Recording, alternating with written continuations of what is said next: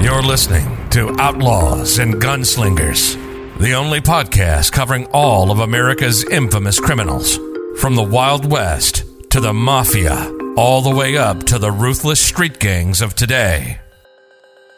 Brought to you exclusively by the Creative Control Network. Here are your hosts, the Mouthy Michiganders, Bang and Dang.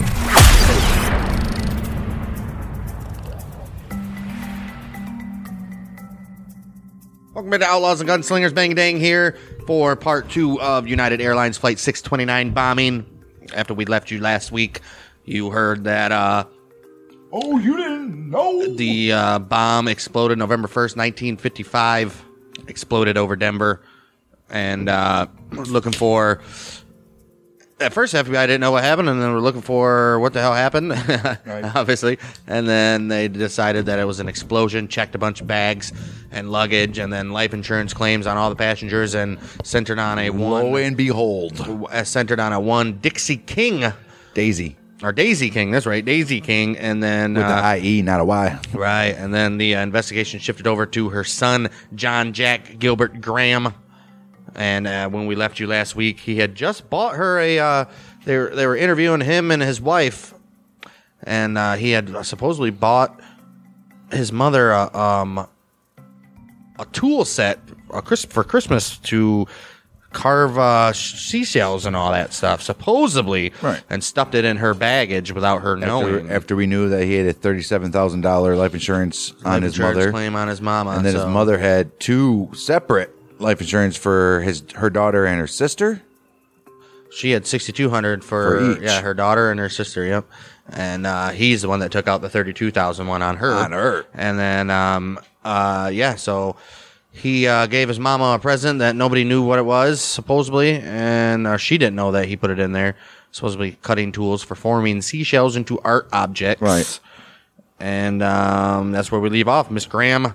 Who was the his wife had no knowledge as to the details of the purchase of this Christmas present. However, However, she recalled that during the day of November 1st, 1955, Jack had brought uh, a package into the house and carried it to the basement where Mrs. King was packing her luggage. Okay. She recalled that this package was wrapped as a gift and was approximately approximately 18 inches in length. She, Oh, she geez. just knows. 18 inches in length and 14 inches in width and 3 inches in depth. Jeez, Wow, she, uh, that's a nice pretty, present. she's a pretty good sight uh, measurer, by the way. Um, Nice she thought the presents. package contained the tool set, but she did not know whether Jack had actually given it to his mother. She assumed that he had. Why would you not Mm, right. assume that, right? right, and it's kind of weird. Mm, further interviews, November eleventh and twelfth, with relatives and associates of Daisy E. King and Jack Graham, failed to develop any added information except on November eleventh by a neighbor of one of Jack Graham's relatives. They're like, Hmm. we didn't get nothing from the relatives, but this neighbor guy, I think he has This something. neighbor of Jack Graham's relative too, so Right. it's not even like near him. Right. Just hearing people talk, you know, or whatever, you know, I mean, word gets around.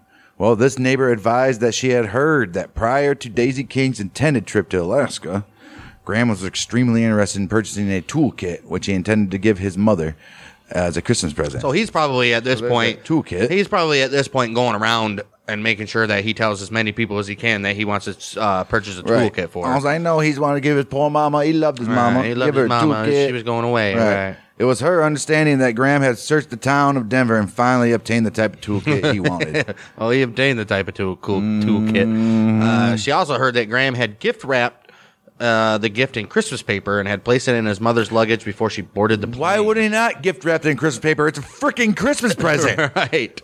Uh, this neighbor had also heard sh- that shortly after Daisy King left Denver aboard the plane, Jack Graham became very ill and his face turned very white. Oh no! Uh, she said Graham and his wife Gloria, Gloria, Gloria, Gloria, had apparently heard someone make a statement to the effect that an airplane had crashed. oh no! This neighbor stated that she had heard Graham upon hearing this statement responded, That is it. It's a little strange when you hear that. That is it. Unless, I mean, the shock. That's it. That's that's the one my mom was on. All right, You know? That- that's it. That's the plane. Right. According to this neighbor, since the crash, Jack Graham had not eaten, nor he had been able to sleep. He had spent most of his time walking up and down both sides of, uh, both inside and outside of his home. Yeah. And as much as a description of luggage taken by Daisy King on her trip had been obtained, Several broken and torn fragments of luggage were brought to the Denver FBI office November 12th, 1955.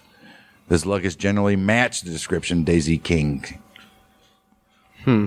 Like this, this, this kind of looks like hers. Let's check it out. That's her name right there on this tag. Well, look at that. on November twelfth, 1955, Jack Graham and his wife, Gloria, were contacted by telephone Oh. and told of the FBI's possession of Not these telegram. fragments. Damn, I wish it was a telegram. Telegram. Telegram, Tele- telegram. mail, motherfucker. It's telegram. Or what was They're it? going to telegram. Right. Telegram. right, right. What was the one on uh, Don't Be a Menace? While drinking your gin and juice in the hood? Mail. That's, that's what it is? Just mail. Mail. Right. Mail. Go ahead. Yeah, contacted them by telephone and told the told them of the FBI's possession of the fragments of luggage and were requested at their convenience to come to the FBI office and attempt to identify any of the fragments as being portions of the luggage that was taken by Daisy on her intended flight to Alaska. Mm, Okay, whatever. That's whatever. that Sinister. Who's that looking guy? already? You can Is that tell he's- Frankie? You can tell he's a uh, Is that Jack- Franklin? Jack. You can tell Oh, he's uh, a Jack Graham? He's a weirdo. Yeah, he is. Okay. Graham and his wife voluntarily appeared at the Denver FBI office on the very next day, and the fragments of luggage were exhibited to them. What if they didn't show up for like two weeks afterwards? But you said at our convenience, Right. they identified some pieces of a dark brown suitcase as being the smaller suitcase taken on a trip by his mother. They believed that a piece of red and black plaid canvas bag was possibly a portion of one of the canvas bags which she had taken with her. That kind of looks like it. At the conclusion of their identification of these pieces of luggage, Graham was advised that the FBI desired to interview him further concerning several aspects of this very case. Mrs. Graham was told that if she desired, she could return home to her small children. And she said, I will do I that. will do that. Uh, yeah. So they're like, Grammy boy, you're gonna have to sit here, wife. Wife, you can go home. Right. She's like, you're damn straight I am. She's like, Jack, you better not mess up, Jack. Right. Better not I will mess up. leave your ass in jail, Jackie. Better not mess up, Jack. Mm, Well, Graham was questioned specifically regarding the reported ammunition and Christmas gift which his mother took with her trip. On her trip, uh, the information Graham furnished concerning the ammunition was substantially the same as he had previously provided, which he said she took to go hunting up in Alaska. All right. Uh, the information about the Christmas present was not in accord with the information his wife had furnished. Oh, Graham stated he he, uh, he had intended to purchase a tool set for his mother. However, However, upon learning that the type he had intended to buy was not suitable for the purpose for which it was to be used, he had never bought it. Oh. so now he's saying he never bought the present, but his wife is saying he saw her him come in with the wrapped gift. Oh, okay, why- Senior Duck and and the neighbor of a relative. Well, the neighbor just said that he said that he was going to buy it, but never saw the package. But his wife actually saw the package. Oh, the neighbor said it was wrapped in Christmas present, or she heard it was wrapped in. Heard it was right. She never saw it. Right. why would you not ask the wife what she told them? Anyways, Right. this guy's not very smart. Well, in, exp- in explanation to his wife's statements, old Graham said it was possible that his wife was under the impression that he had actually purchased the tools. She said she she saw you Right. with the gift. Right. She gave measurements. measurements. Graham was then questioned in detail as to his activities upon his arrival at the Denver Municipal Airport on the 1st of November, 1955. And he furnished substantially the same information as before. Wow. It's hard to to keep this it's hard to keep alive the same story, you know what I mean? I mean, not a simple one like that. Hey, I went to go tell her goodbye. Right. He could offer no explanation as to why he had mailed to himself a trip insurance policy taken out by his mother at the airport, making him the beneficiary, other than the fact that he had mailed two similar policies of which his sister and aunt were the beneficiaries. Yeah, that doesn't make any sense. either. They don't know. Well, why do Why you would got he- why would 37 he- and they only got 62? Right. Hmm. And why would he mail theirs to him? Right. Mm. Well, he said that he believed that he put these insurance policies in a trash can at the airport. What? What is up with in as much? Why would he put these insurance policies in a trash can at the airport?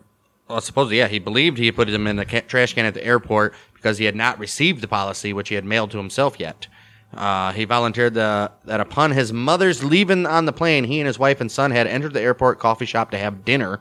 According to Graham, after they started to eat, he became ill and went to the men's restroom for a short period. He believed his illness was due to his excitement about his mother's leaving and Further, he said he the food at the coffee shop was poor. Why would he be Uh, don't know. excited about his mom leaving? I don't know. I dude. think Like, he's. I this think guy- he's regretting what he's doing. He's about to Obviously, blow up a he whole just- freaking plane. He just became ill because it was, it was only 11 minutes after they took off. So Right. he probably knew that they already exploded. and he's just oh. He just got ill and he's like, oh man, what did I do? As the statements of Graham at this time were not entirely in accord with those of his wife, agents of FBI were sent to Graham residence to interview Mrs. Graham and to obtain a signed statement about the part of her story which was in conflict of her husband's. So, ma'am, you're sure that you saw a gift approximately 18 inches wide and all that, you know? She saw the damn thing. Right. While the discrepancies were present, Graham was at this time told that he was being considered by the FBI as a suspect. Oh, instantly. Oh, now he's getting more. At least they told him. Now he's getting more pale in the face. Like, well, you know, we're, you're, you're a little. I don't think they let him go. He was told that he did not have to make any statement and that any statement which he did make could be used against him in a court of law. Oh. We all know that. Mm-hmm. He was advised of his right to consult an attorney at any time. Well, he stated that he had no objection to signing a statement indicating he would voluntarily submit to a polygraph Oh. examination Yeah. and further Yeah, would further. sign any statements given his consent to search any or all of his home, automobiles, and property. You know why? Polygraphs were never admissible in court, so doesn't Mm. I matter think anyway. back then they were still, or they were considered at least. But yeah, he's got. Cons- they gave. He's going to give him consent to search his home, automobiles, and property. Right. He subsequently read and signed such statements. okay, so he's feeling He's confident. feeling pretty confident. Nothing's pretty going to come back. pretty to him. confident. He- His old lady's uh, uh, second guessing him. He you know? disposed of all the bomb making equipments. He hoped so. FBI agents were sent to make a search of Graham's home, automobiles, and properties, is what we just said. During the search of Graham's home, a small roll of copper wire with yellow Oh. insulation was located in a short pocket of, of some sort of clothing belonging to Graham, in a shirt pocket. So he had a, a small roll, so it was very tiny, little tiny roll. It could, he could have been fixing a radio or something. Ah, This wire appered to be the type used in detonating primer caps. oh no! yeah, okay. Also located. Why? Why would he leave that in his This shirt? dude's an idiot. Obviously not, because he had everything else. This dude's an idiot. They had looking like Clearly, it. Wow. they all are. also located was a trip insurance policy of Daisy E. King, dated 1st November 1955, on which Jack Graham Which was the he beneficiary. already told the FBI Right. agents that he thought he threw him in the trash. oh, no, you're right. The policy was found hidden in a small cedar chest and on one of the bedrooms of Graham's home. Oh, no. Jeez, why would you do it in a chest? That's the first place they're gonna look. Why would he kill his mother? Well, yeah, we'll answer that question. But why would you hide something in a chest? Right. Anybody knows you search the chest first. right. well, subsequently, during the interview with Graham, he was questioned primarily concerning the discrepancies in his statements and those of his wife and other persons interviewed. Agents were immediately sent to check the val- vidi- validity of Graham's additional statements. Upon their return, Graham was confronted with their findings, and on several matters, he was una- unable to explain the results of the agent's investigation. I mean, how can you explain it? The dude never never thought of a uh, like a, a backup plan. So when they busted him, he was like, "Damn, I guess I'm these just guys got me." oh shit! What an idiot. I thought it was gonna work out better than this. It didn't. Uh, well, at this time, he was also informed of the findings of the FBI laboratory and their examination of fragments and pieces of wreckage recovered from the crash. Okay, so they really don't have nothing yet. Oh, jeez. He had nothing yet. Well, now they do. Oh no! He just breaks it. He just breaks down. Graham then admitted causing the explosion, which had occurred at the, oh, the okay. dairy drive-in. Okay, never mind. I thought, I Oh. thought we were going in a different direction. They thought here. I had him somewhere I thought- else. He was like, I He's did like, it. "You got me. I burned my old place down to collect He's- insurance." This is what he is. I did it. Right. I caused the explosion. They're I like- left my they're beautiful- Like, what? Yeah, yeah, you're right. you're At right. the dairy drive-in. He's like, you're right. I ca- I caused that explosion. I'm so mad at myself. Uh. that dairy driving didn't deserve it. right. And they're like, what? And he goes, also my 1955 Chevrolet that I left on a railroad track. Well, Purposely. did it on purpose. oh, jeez. Then he dude. Oh. finally admitted his guilt in the plane crash and described the device he had assembled and used to perpetrate the crime. Oh no. He said that he used a time bomb composed of 25 sticks of dynamite, two electric primer caps, and a timer, and a six volt battery. which they found the uh, label from. Right. A signed statement was obtained from him concerning these admissions, and on 14th of November 1955, a complaint was filed before the United States Commissioner of Denver by a special agent of the FBI, charging Jack Gilbert Graham with sabotage. Sabotage. wow. This guy, dude. He Is that buckled. worse? He Is buckled. that, is that worse than murder? sabotage of a plane. I would say so. Yeah. But, well, he's getting charged with sa- he's getting charged with sabotage and probably later to be the murders. I would assume. Uh, Right. This guy buckled quickly though. all right. They probably told him all the ap- the laboratory findings and all that. And he's Right. like, Oh, I have nothing else I can say about it. I didn't think so- you guys would know. right. I think I, I thought I'd have a little bit more you would time know. than this. Figured you just pick up all the scrap metal, throw it in a pile. I didn't think I didn't think there'd be any investigation at all. you dummy. you idiot. Oh, jeez. Oh. Graham thereafter appeared before the United States Commissioner, where he was advised of the charges against him and afforded an opportunity to make bond, uh, which was recommended Whoa. by the United States Attorney at 100000 So 10% made- of that, only 10000 He made Bond. Jeez. He was committed to the custody of the United States Marshal in lieu of bond. Uh, okay. On November 17, 1955, Graham was charged with murder in the state court at Denver, Colorado, and was held without bail for future hearings. Nice. He was charged with the murder of his mother, Miss Daisy E. King, at age 54. She just want to see the wild. Well, she already did, though. Just wanted to see a little bit more of it. Well, subsequent to the arrest of Graham, investigation was instituted to locate the source of items used by him in the making of the time bomb. This investigation resulted in locating on November 17th. Dude, this is quick. A This is supply- two yeah. weeks after. Right. They located a supply company in Denver where Graham was identified as having purchased on the 26th of October a 60 minute on type timing device, which he exchanged a few days later for a 60 minute off type timing device, which I have no idea what Yeah, I either don't know of what that those means. are. Why are people selling uh, timing devices, Right. anyways? Right. What's an on type or an off I type? have no idea. I don't know. I can't find nothing on it. That's got to do with watches and timing, though, obviously. All right. Okay. Whatever. On type, off type. I don't know. Maybe on type you have to do it manually. Maybe Off type, maybe you can do it you can set off it. type, right? You can set it and leave it. Well, November 19, 1955, a store manager at Kremlin, Colorado, uh, recalled selling 20 or 25 sticks of dynamite. You just, who just, where did you just buy dynamite from? Well, in Colorado, you probably Miners or something? Yeah, I don't yeah, know. whatever. And two electric blasting caps to an individual during October of 1955. This store manager believed that Graham was identical with the individual who whom the individual to whom he had sold it to and the caps. On November 21st, 1955, the manager identified Graham from a lineup as being identical with the individual who purchased the dynamite and blasting Nice. caps from him during October. I mean, come on. so You're gonna remember somebody coming in and buying 25 sticks of dynamite, Right. dynamite, dynamite, dynamite, dynamite, dynamite. You would think so. I don't know though. Right. Where the who the hell just sells dynamite? Well, back then, I guess. Of considerable interest in the investigation of this case was a story of Jack Graham's background as related by his half sister. Uh, you know, oh, you know this half sister hates him too, dude. She stated that she had never at any time in recent years felt at ease with Graham. Oh, yep. See, He was sullen. She knew him to have pent up violence. Mm-hmm. She simply did not like to be around him. Oh, yep. She said that in the past he had related things which he thought funny, but which she considered violent and warped. Oh, dark comedy, huh? For example, when he was residing with her and her husband in Alaska, he had been employed as a drag line operator for the CAA, and on one occasion, he had told them that he had experienced some difficulty in loosening a bolt from some equipment, so he obtained some dynamite and blew off the bolt. Why is that? How's that violent and warped? Right, I mean- he couldn't get it off, so he got. Doesn't get it off, so he's like, "I'm gonna destroy." He's like, "I'm gonna destroy the whole fucking thing." Ah, got you up down, didn't I? Got that? No, was he, a- he finds the wreckage and the boat's still fastened in that Still spot, passing dude. there. Uh, I don't know about violent. I mean, I guess I mean, that is pretty violent, but I Maybe. mean, that's a joke. As a further example, she recalled that since the United Airlines plane crash, he had stated to her and his wife, Gloria, as if it were a joke.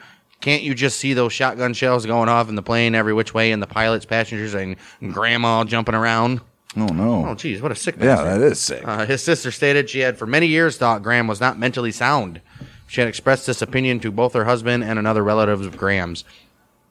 Um, she recalled that on at least two occasions in the past, she had been the object of her brother's violent temper. On one occasion, he had knocked her down and kneed her in the chest so severely that her ribs were injured. Dang. Maybe this guy is a psycho. Dang. I mean, obviously he is. On another account, he had threatened to hit her with a hammer. Oh, no. And she had escaped by locking herself in a room. She recalled that during the summer of 1955, Graham awoke, Graham awoke from sleeping and found his wife gone. He located his wife playing cards with his sister and his mother, and for no apparent reason became enraged and cuffed and backhanded his Oh, jeez. wife several times. Dang. During this occurrence, Daisy King had become extremely frightened and apparently afraid he might hit Oh, no her shit. herself. Dang, this dude's Dude's just, just, just dude's like, Wait a "How- minute. How, how dare you play cards while I'm sleeping? Why did it take so long to get out? I was gonna say, why didn't the wife? I was gonna say, the wife never testified about him being uh, a Right. uh, dick like that either. he never went to jail or anything? What Jeez, the? Domestic violence and all that good stuff? handcuffing her and smacking the shit out of I guess her. Back then, 1955, Uh, I I don't guess. think nobody went to jail for uh, domestic violence. Well, after two continuances, Graham was arraigned in Denver District Court on December 9, 1955. Immediately after his arrest, he had transferred most of his property to his wife, declared himself unable to pay for counsel, and accepted the services of three prominent Denver attorneys appointed by the court. Okay. Prominent ones? They usually don't do prominent attorneys. no. Wow. The state of Colorado charged Graham with murder of his mother. What about the other 40? His, plea, all right, his pleas were innocent and innocent by reason of insanity before, during, and after the alleged commission of the crime. So he, Well, his sister kind of confirmed it for him, right? right. The court accepted only the pleas of innocent and innocent by reason of insanity At the time, at the time, not before. before or after. Whatever. They can get him so premeditated, right? Exactly. They can say he planned it out. And then turn crazy by planning it out. Right. Well, he was ordered to Colorado Psychopathic Hospital for examination by two defense and two court appointed psychiatrists. During the course of an interview with one of the doctors, he made a claim concerning his confession of the crime. He says that while being interviewed by the Denver FBI agents, he had noticed on the wall of the FBI office a photograph picturing the apprehension of Nazi saboteurs who had landed on the Florida coast during World War II. He said he had noticed that uh, in the picture, agents digging up a cache of explosives, and this picture had given him the idea of confessing that he had used dynamite to blow up the United Airlines plane. What? Now, okay, so let's go back in that office where he was interviewed and see if that picture's there. Right. Hmm. Well, it doesn't matter anyway because Graham was found legally sane by all four psychiatrists and returned to Denver County Jail. He was a model prisoner. His days in jail were spent quietly reading and chatting with the guards. After dinner on the evening of the 10th of February 1956, about 5:30 p.m., a deputy sheriff was attracted to Graham's cell by the sound of heavy breathing. The prisoner was slumped on the floor. His socks were tight. His socks were twisted tightly around his neck, with a piece of rolled cardboard used to get added leverage. Oh dang! Quickly, the guard loosened the garret. Uh, a doctor was summoned immediately, and sedatives were mm, uh, Sedative. sedatives were administered. uh, Graham was placed in a straitjacket. Sub- oh, so he wasn't even dead. No. uh, he was placed in a straitjacket to subdue him through the night. Right, again, through this panic attack. Right. The following day, he was again returned to the psychiatric ward in the Colorado General Hospital, where he was strapped to bed with four guards posted nearby. Mm. Okay, so he had to figure out a way to make him believe he was. I think. I mean, I don't know. That's what I'm thinking. Or either that, or he knows he's just going to die in prison, so he decided to kill himself anyway. Not even that. You make it seem like he's crazy. He can die in a uh, crazy home. I guess. Not be locked up in bars, All right, but be medicated. medicated, and around a bunch of legit crazies. All right, no more chances were going to be taken with him now. Graham was under 24 hour surveillance by watchful attendants. Hmm. The psychiatrist again began to talk with him. He was quite communicative and talked freely about himself. About himself. He said his confession of the murder of the people on the plane was quite true this time, he Oh. says. He said that after he had decided definitely to murder his mother, he had bought a timer and some dynamite and fashioned a homemade bomb. He had assembled the bomb, and while his mother was busy with last minute details of her trip, he had slipped it into her old battered suitcase and fastened the suitcase with some extra webbing for security. So, yeah, this guy, he might be crazy. I didn't do it. I saw a picture. Yeah, he thought it was a good uh, defense. I saw the picture and uh, decided to confess. Like, Why would you do that? you He idiot? said they then left for the airport. His wife and children had gone along to see his grandmother off. Graham had dropped his mother and family off at the door to the terminal before taking the car to the parking lot. Before removing the suitcase from the car, he had set the timer on the bomb. Uh, he was like, "You go ahead. I'll get your stuff." "Oh." All right. he had next taken his mother's luggage to the weighing counter for weighing before it was placed on the plane. Wow. Well, the doctors, curious as to his feelings about the crime, were told by him that he realized that there were about 50 or 60 people carried on board, but the number of people to be killed made no difference to me. It could have been a thousand, he says. Oh, wow. When their time comes, there's nothing they can do about it. Oh, jeez. Oh, jeez, man. Graham said it was a great relief to tell doctor about it because tell the doctor about it because he had been quite conscious stricken. Right now, somebody knows. You don't Uh, now have to now hide it. somebody knows his Right. real plans. You don't and have to he's- hide it right anymore. Mm-hmm. Now, it's a weight off my chest. The dude didn't even care about the other. Dude, you didn't. could have just hit your mom in the head with a hammer and been done with it. You got to Right. involve Now you- 43 other people. Right for no reason. Jeez. And possible whatever uh, on the shrapnel ground. landed right. on. Right. 24th February 1956.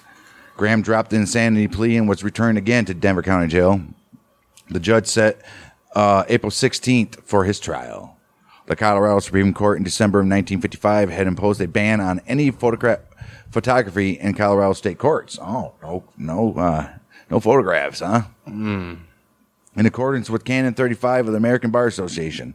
They said we can't do it. That's Right. Canon 35 American Bar Association. It's in, the, it's in there. Right. Uh, following public hearings, the Supreme Court reversed this Ooh, decision. the Supreme Court's like, yeah, we're going to document all of this. We got to, guys. Everybody needs to know what sick kind of individual this guy was, apparently, right? now the judge is like, you know what I got to deal with?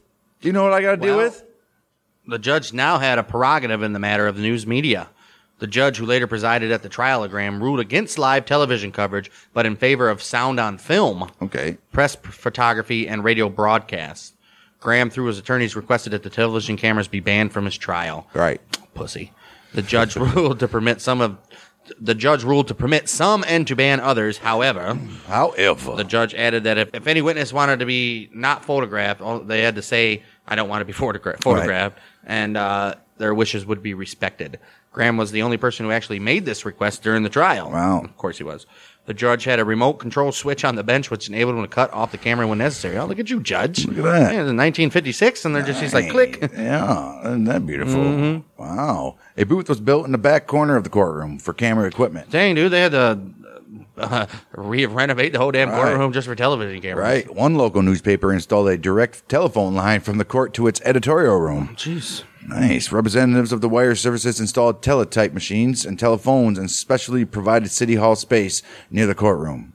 A limited number of photographers, including some representing national coverage, received written permission to use small cameras without flash attachments. No flash. No flash, but you can take you can all you hear is chick, chick, Yeah. chick, chick, chick. The trial set an all-time record for the state of Colorado and the number of jurors examined. Oh. And all 231 were called. Dang. The two main You know objections. what? I think they're like, we need to get this right. A lot of stuff's going on. Uh, n- uh, nothing wrong with you, FBI, but uh, you need you stepped up your game here finally. Right. But we need to I'm make sure dying. this is right. Right, this is like the first case we had where the FBI didn't drop the Right. ball in some way or another. Right. Uh, 231 were called. The two main objections to panel members being that they had fixed opinions on Graham's guilt or innocence, and that they were opposed to capital pudge- punishment. Okay. Yeah, so they're probably like, "Do you believe in the death pen- penalty?" Right. No. Well, you're out of here. Yeah. Can't have they. Can't have you guys here. Right. The final jury represented a cross section of American life. It included two housewives, one a former beauty queen, Don't know why that matters. two typists, Okay. a movie executive, All right. an engineer, Oh. a truck driver, Oh. a sales lady, a telephone man, a lithographer, a bookkeeper, and a salesman. Oh, good Wow, for them. Every aspect. Look at that. Every aspect of uh, life. Right. Ladies on the panel asked for a sewing machine for their dormitory while the men played cards and checkers in their spare Mm, time. Hey, What do you Shane, ladies need? A sewing machine would be so nice. What do you need, she? Uh, I'll take some cards, some checkers, and uh, some some alcohol. What is that? What is the uh, the beer? Schloes, Scholes, Schloss, Scholes, Shoals or Scholes or something. Yeah. yeah. There's some cigars, eh? Yeah, On the first day and almost throughout the trial, hundreds of people waited for hours in the halls outside the courtroom, hoping for a chance to get seats. They brought their lunches, afraid to leave the room for fear of losing their places. oh Move no, your it's a feet, lose Star your seat. Wars premiere. Right. The guard at the door, however, saved a However. seat for one woman who arrived promptly at 9 a.m. each morning. Aw, ain't that Oh, nice? Good for her. She was un, she was an un oh she was an attractive Of young course she looking was. woman. Of course. the wife of the United Airlines pilot of the ill fated flight. Oh, man. Oh, okay. She said, "Why does it matter what she looks like?" All right. She sat only a few feet from Graham throughout the trial. Who cares that she was young and attractive? Right, Graham All was- you, all you had to say is she was the wife. All right. Grandma was apparently supremely calm and unconcerned during the proceedings. Of course he was. He had lost weight since his arrest. Of course he did. But he still looked healthy. Oh, of course he did. He wasn't thin. Ah, of course he wasn't. He wore a neat suit each day. of course he did. Right. He slouched in his chair. Mm-hmm. He chewed gum. chewed gum. The judge should have immediately been the you chew that you spit Right. that gum out in my courtroom. Stood- held his hand out. Right. Come on. If you don't have enough for the whole for the whole courtroom. Right. While chewing his gum, he occasionally conferred with his attorneys. The district attorney, in his opening statement to the jury, said that the state would prove Jack Graham had planned the murder of his mother, Daisy E. King, coldly, carefully, and deliberately. Well, Oh, f- we already know this already. Right. He said he did. I mean, when you make a bomb and put it on his mother's luggage, I think that's planning. Right. he said that one of the Just hoping item- maybe she'd make it alive. Eh, maybe she won't die, but uh, all the others Just will. in case his $37,000 life insurance will work out. He said that one of the items of evidence the prosecution would produce was a piece of yellow wire, the same type used on the electric dynamite caps. Okay. This piece of wire was the one which had been found in his pocket at the at his uh, home. Dummy. Uh, prosecution witnesses and exhibits would prove that Graham had bought about 25 sticks of dynamite, a timer and battery, and the dynamite caps, which he placed in his mother's luggage. I mean, it's everything you need. Right. The district attorney said that he would also prove the explosion, which occurred in the cargo pit number four of the airliner, had been caused by dynamite.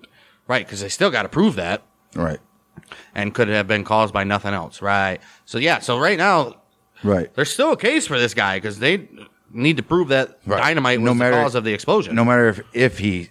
Uh, if he says it or not, right. you still it's up need to the have the jury evidence. be like, there. "Eh, I don't think he's. I think He he's could just be lying. right. Right. The foundation testimony concerned the jurisdiction of the Denver District Court to hear the case, the flight schedule of the United Airlines mainliner, and identification of Mrs. Daisy E. King's photograph. Hmm. Testimony established that Mrs. King and her luggage were on the airplane when it left Stapleton Airfield in Denver on the 1st of November. I would assume so. Right. The ground crew personnel uh, testified that the airplane was functioning properly when it took off from Denver. Six state witnesses described the explosion of the DC-6B airliner at 7:03 p.m. a few miles east of Longmont, Colorado.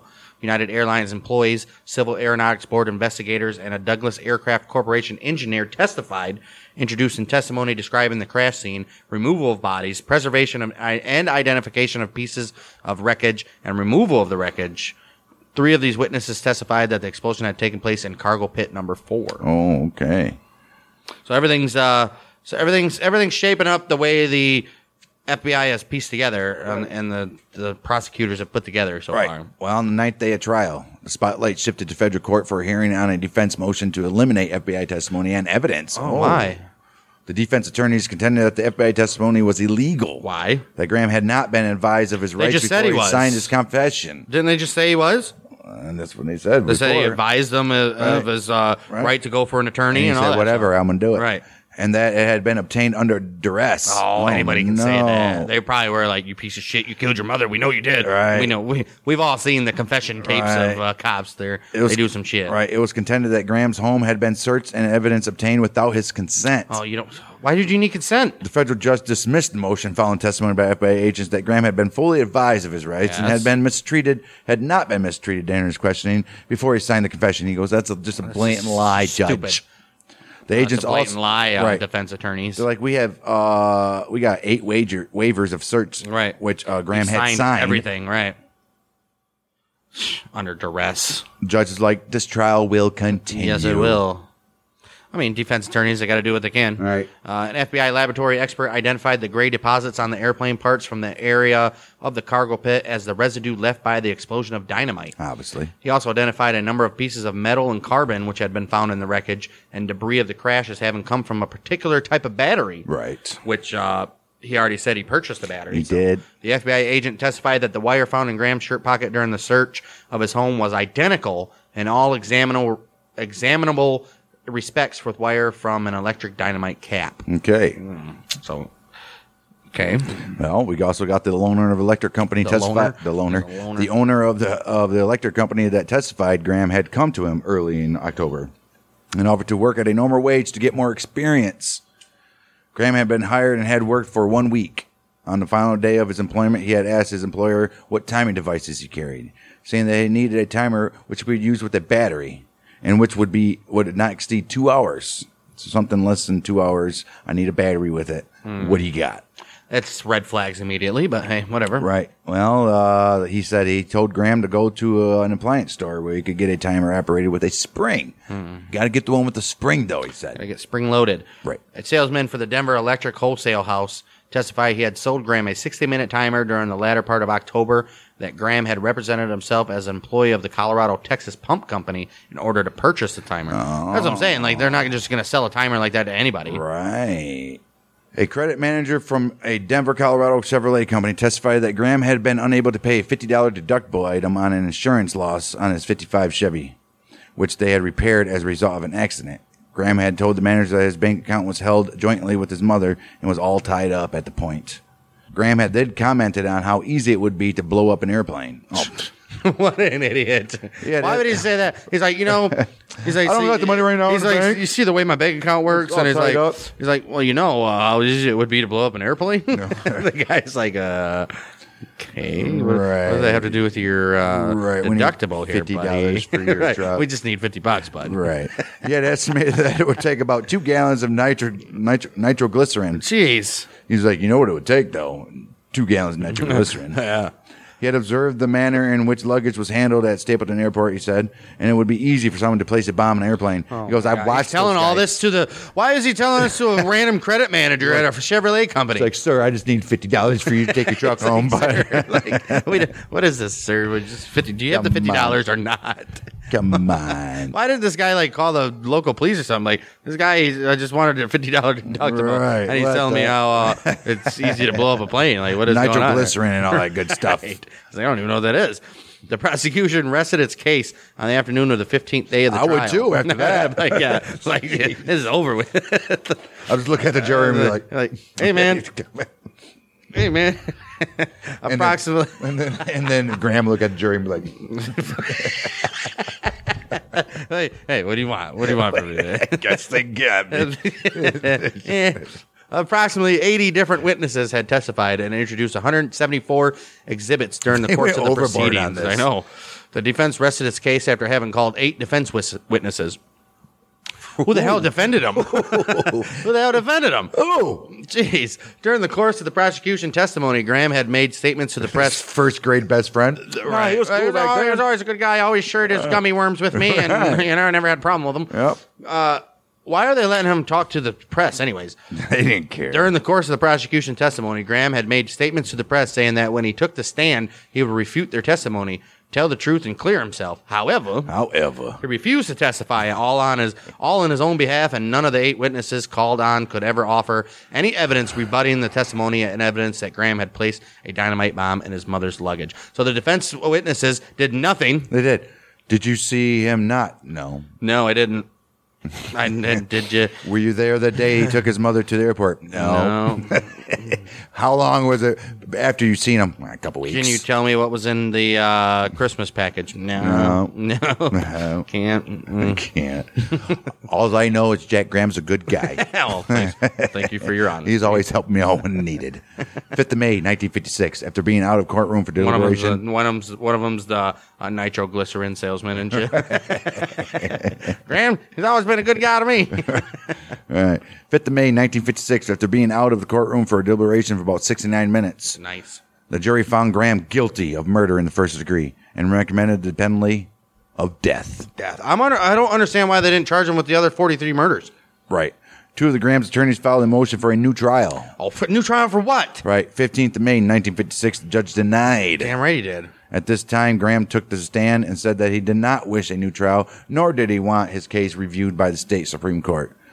His attorneys had filed this motion without his permission or consent. He's like, nah, man, I'm done. I don't want none of this. Done. Judge is like, are you sure? He's like, yeah. Don't want none of this. He's like, are you sh- positive? He's like, yes. Yes. Are you really? Po- yes. Well, the judge sentenced Graham to be put to death during the week of August 26, 1956. Dang, they didn't even wait. Did Usually not. they get years. the day, the hour, and the minute to be selected by the warden of the Colorado State Penitentiary in Cannon City, Colorado. The Colorado Supreme Court stayed the execution of Graham on August 8th after two of his attorneys filed a formal record of appeal again against his wishes. Oh, On October, oh, so he went past the date. On October 22nd, They stayed it, 1956, the Colorado Supreme Court confirmed the lower court, court decision and set the execution for the week ending January 12th, 1957. at least they gave him a couple more months. Graham was executed in the gas chamber at the Colorado State Penitentiary on Friday, January 11th, 1957, and was pronounced dead at 8:08 p.m. Hmm. They should have timed it so he died at the same time the plane exploded, Right. which was 7:07 it took him. p.m. It took him eight minutes to die from the gas. Yeah, Usually okay, they do it at the top of the hour. I would assume, right? They probably right. did it at like 8 and Oh, and he's probably breathing that, slowly went in there yeah, breathe that gas in for a while. Mm, and just died. Cray cray. Dang. Well, this guy. This whole case was just stupid. The whole I didn't think this guy was gonna be like that. Yeah, he's a weirdo, dude. Right. Didn't I still don't understand why they didn't charge him for the other 43 deaths. Nothing makes sense about this at all. Not to mention the defense attorneys. Hey, let's put these defense uh, witnesses on board that are going to help us out at nothing. They're going to do nothing Right. for us. Oh my gosh, this whole thing was Oh, no. idiot uh, defense attorneys. This is stupidity. The FBI actually, I can find nothing that the um, FBI or the authorities did wrong in this case. No, It all went pretty smoothly. I was surprised as well. from November to, well, I guess it was almost two years, a year and uh, a year and two months. He was dead afterwards, which is pretty damn short for usually people on death row and Right. getting the death sentence and Right. stuff. I mean, Wow, kudos. yeah. kudos to uh, the law, the uh, the system worked this time. Huh? Mm-hmm. Good for them. Good for them. Um, flight bombing, flight two, 629 bombing, 1955, November 1st. That's what it is right there. And like I told you guys in last week's episode, told you it took some twists and turns. And this Twists. guy is uh, this guy is a he's a murderer. yeah, I don't know what the hell was happening. He probably did. murderer. He obviously had something wrong in his head, but not enough that he didn't know what the hell he was doing. That he was could have been declared mentally ill. Guarantee you, if his wife wrote a book, because she was with him most of the time, so she's seen probably some crazy stuff. She really hasn't said or anything. Right? Was I mean, it? Did his come wife on. testify? No, I don't think so. She. Well, I don't think you can testify against your. No, that's uh, right. husband Yeah, or I wife guarantee anyway, you, so- there's some crazy stuff there. Right. Mm. I would like to see it like a diary of her or something, man. She had to come out sooner or later, Or that. or she- she was like, "I'm done with the that, whole or, yeah, it was situation. like, Please leave me alone. I don't Right. want anything else to do with this. Mm. I, am ashamed to even talk about it." And she was like, mm. one thing. She's like, one thing I will say though is I had a pretty good keen uh, eye measurement on that uh, package. Give me some credit on that one. 18 inches long. And I'm not even going to talk about the package you gave his mother. Mm-hmm. Boom. Talk about the package you gave me. Bada bing, bada boom. And with that, we will end this episode of Outlaws and Gunslingers bombing of six flight six twenty nine. Long schlong Graham. Long slung. He is a around. dirty man. He is a dirty man. Oh, he's, man. Hmm. he's a dead man now. And uh, with that, I think we'll be back next week. So who gets the thirty-seven thousand dollar life insurance? Nobody. Uh-uh. Next of kin? I don't, I don't think it gets paid out. I think it has to. He got. It. I mean, it's a. It's. But I don't think it gets Oh, paid out yeah. if it's in mal- it's wrongful was to death. him though. Wrongful death. And it was One who's going to mal- sue? Malicious ways. Who's going to sue? family The members. insurance company. family members. yeah, but the insurance company is going to Mm-hmm. sue. probably Like, no, we can't give you this type of money. not doing that. No. Um, yeah, I think we'll be back next week for Hell's Angels. That's not set in stone yet. But either way, we will be back next week, as we always are back every single week with Outlaws and Gunslingers. Either Hell's Angels, maybe we'll do Watergate. we got knows? we got a couple things down uh, our sleeves for Just think about the it, next guys. couple weeks. We haven't even touched the mafia yet. Not touched the mafia yet. We got lots of lots of stuff to go before the mafia. But yeah, join us next week for either Hell's Angels, Watergate, who knows. But if you guys are interested in the Civil War, we also have a show on the Bang Dang Network, Amer- or Battles of the American Civil War, where we go from first battle to last battle We do. and break down the uh, Not every show. not, not every show, just battle by battle, obviously. first battle, Chronological order from first battle to last battle. And uh, we relive the atrocities and the bloodiness of the American Civil War, episode by episode, battle by battle. That's on the Bang Dang Network. And yeah, we will be back next week for another edition of Outlaws and Gunslingers, where the Mouth of Michiganders with Bang dang.